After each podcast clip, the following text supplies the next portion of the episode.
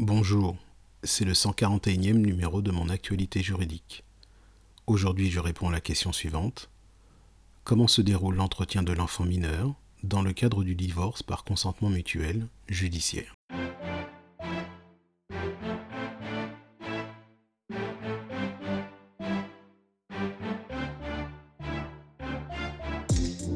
Le dernier flash briefing, j'évoquais le droit pour l'enfant mineur d'un couple désirant divorcer par consentement mutuel d'être entendu par le juge. L'article 338-1 du Code de procédure civile ajoute une condition supplémentaire quant à l'audition de l'enfant. En effet, l'article précise que seul l'enfant mineur capable de discernement peut être entendu par le juge. Or, il faut relever qu'il n'existe pas de définition légale du discernement. Alors, comment le définir? Eh bien, il existe une réponse parlementaire du ministre de la Justice, publiée au journal officiel du 2 août 2016, qui vient préciser ce qu'est le discernement. La question posée au garde des Sceaux concernait l'interprétation qu'il faut donner à l'article 338-1 du Code de procédure civile, particulièrement quant à la fixation d'un âge pour déterminer le discernement.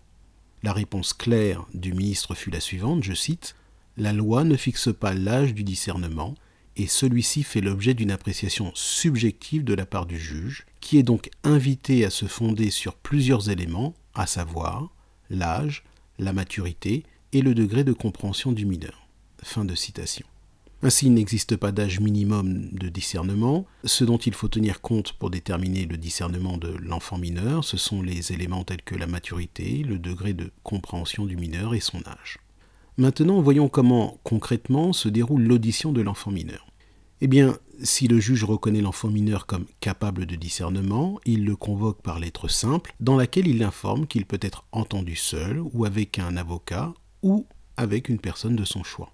Si l'enfant demande à être entendu avec un avocat, le rôle de ce dernier est d'aider l'enfant à exprimer ses sentiments, de lui apporter une aide morale et psychologique. Il faut également relever que si l'enfant demande l'assistance d'un avocat et qu'il ne choisit pas lui-même celui-ci, le juge demandera la désignation d'un avocat au bâtonnier. L'audition, quant à elle, a lieu dans le bureau du juge. Le juge entend lui-même l'enfant ou, lorsqu'il estime que l'intérêt de l'enfant le commande, il désigne une personne pour réaliser l'audition. Cette personne doit avoir exercé une activité dans le domaine social, psychologique ou médico-psychologique. Notez que si le juge n'est pas tenu de suivre l'avis ou la demande de l'enfant mineur, il devra toutefois préciser dans son jugement qu'il a tenu compte des sentiments exprimés par l'enfant. Il s'agit là en effet d'une condition de validité du jugement.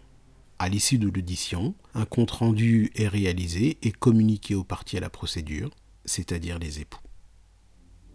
C'est la fin de ce flash briefing. Très bon début de semaine. À demain.